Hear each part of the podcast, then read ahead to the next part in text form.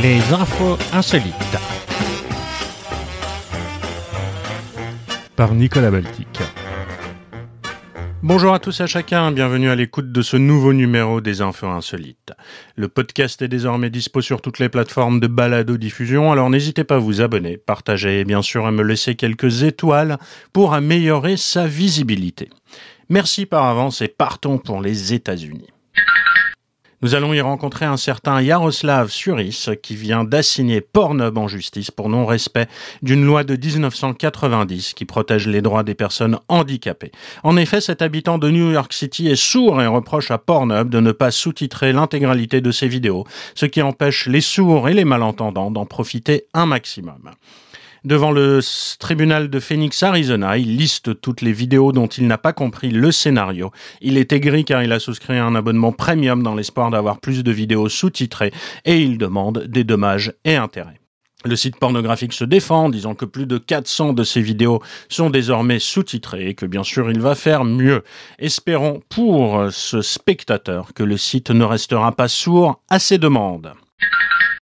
Rien à voir sans doute, un écran interactif dans la gare d'une ville suédoise a diffusé des images porno au lieu des habituels horaires et publicités. L'incident est survenu au cours d'une opération de maintenance jeudi après-midi dans une gare centrale routière et ferroviaire à Kalmar, dans le sud-est de la Suède, et a duré une dizaine ou une quinzaine de minutes avant l'intervention des techniciens.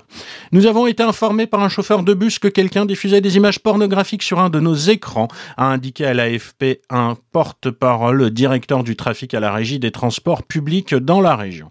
Le sous-traitant responsable des écrans a ouvert une enquête interne pour déterminer les causes de ce dysfonctionnement fâcheux et empêcher qu'il ne se reproduise. On soupçonne évidemment les hackers. De retour aux États-Unis, alors allons-y, jetons-y un coup d'œil. C'est la semaine quand même du grand n'importe quoi chez les candidats aux primaires. Par exemple, Tulsi Gabbard, dans le New Hampshire, a voulu prouver lors d'un meeting qu'elle était la candidate la plus en forme en enchaînant des séries de pompes sur scène en haut talon. Bon, faut dire que c'est une ancienne militaire de 38 ans, est assurément plus en bonne santé et en forme que Joe Biden, qui en a 77 et qui lui avait affirmé qu'il battrait Trump aux pompes, mais qui lui ne l'a par contre jamais fait. Dans le genre défi à la CON, une autre impétrante, Amy Klobuchar, a elle récité la liste des 50 États américains en moins de 30 secondes en mettant ses concurrents au défi de faire mieux qu'elle. Pendant ce temps-là, Michael Bloomberg a lui lancé un hashtag improbable, Bloomberg Facts, pendant le débat démocrate à la télévision en faisant poster par ses équipes une série de tweets, euh, disons, surréalistes. Mike peut communiquer avec des dauphins, Mike possède une résidence secondaire sur la Lune, Rien que l'année dernière, Mike a dépensé 200 millions de dollars en cartes à gratter, ou encore une espèce de montage indicible du visage du milliardaire sur des boulettes de viande. Alors inutile de dire que l'accueil fut plutôt tiède hein, dans une Amérique en lutte contre les fake news, et cette sortie organisée par le fondateur, notamment d'une chaîne de télé plutôt connue pour son austérité et son sérieux, a fait débat. Ok loser, a-t-on pu lire comme commentaire assez péremptoire.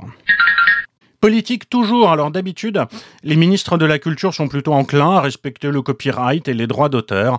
Pas franchement le cas de Roberto Alvim, ministre de la Culture du Brésil, qui a été forcé à la démission par Bolsonaro après avoir plagié un discours de Joseph Goebbels, qui était, comme vous le savez, chef de la propagande nazie du Troisième Reich. Le ministre a demandé pardon, prétendant rejeter tout régime totalitaire ainsi que tout régime nazi. Il a dit que la faute incombait à ses sbires, qui lui rédigeaient une partie de ses interventions. Il n'a pas dit par contre si c'était le même collaborateur que celui qu'il blâmait, qui lui avait fait dire en novembre, au moment de sa prise en fonction, qu'il allait, je cite, livrer une guerre culturelle contre les forces progressistes. Extrême droite toujours. Ce coup-ci, c'est en Pologne, dans les bureaux du CBA, Bureau Central Anticorruption, qu'un transport de fonds est arrivé à la fin de l'année pour récupérer des fonds secrets, hein, qui servent notamment à rémunérer des informateurs. Devant le coffre, il s'est trouvé que celui-ci était pour ainsi dire vide. Au début, on a pensé qu'il manquait 5,5 millions de zloty, mais après avoir poursuivi ces investigations, ces policiers d'élite sont arrivés à la conclusion qu'il manquait 10 millions de zloty, soit à peu près 2,5 millions d'euros.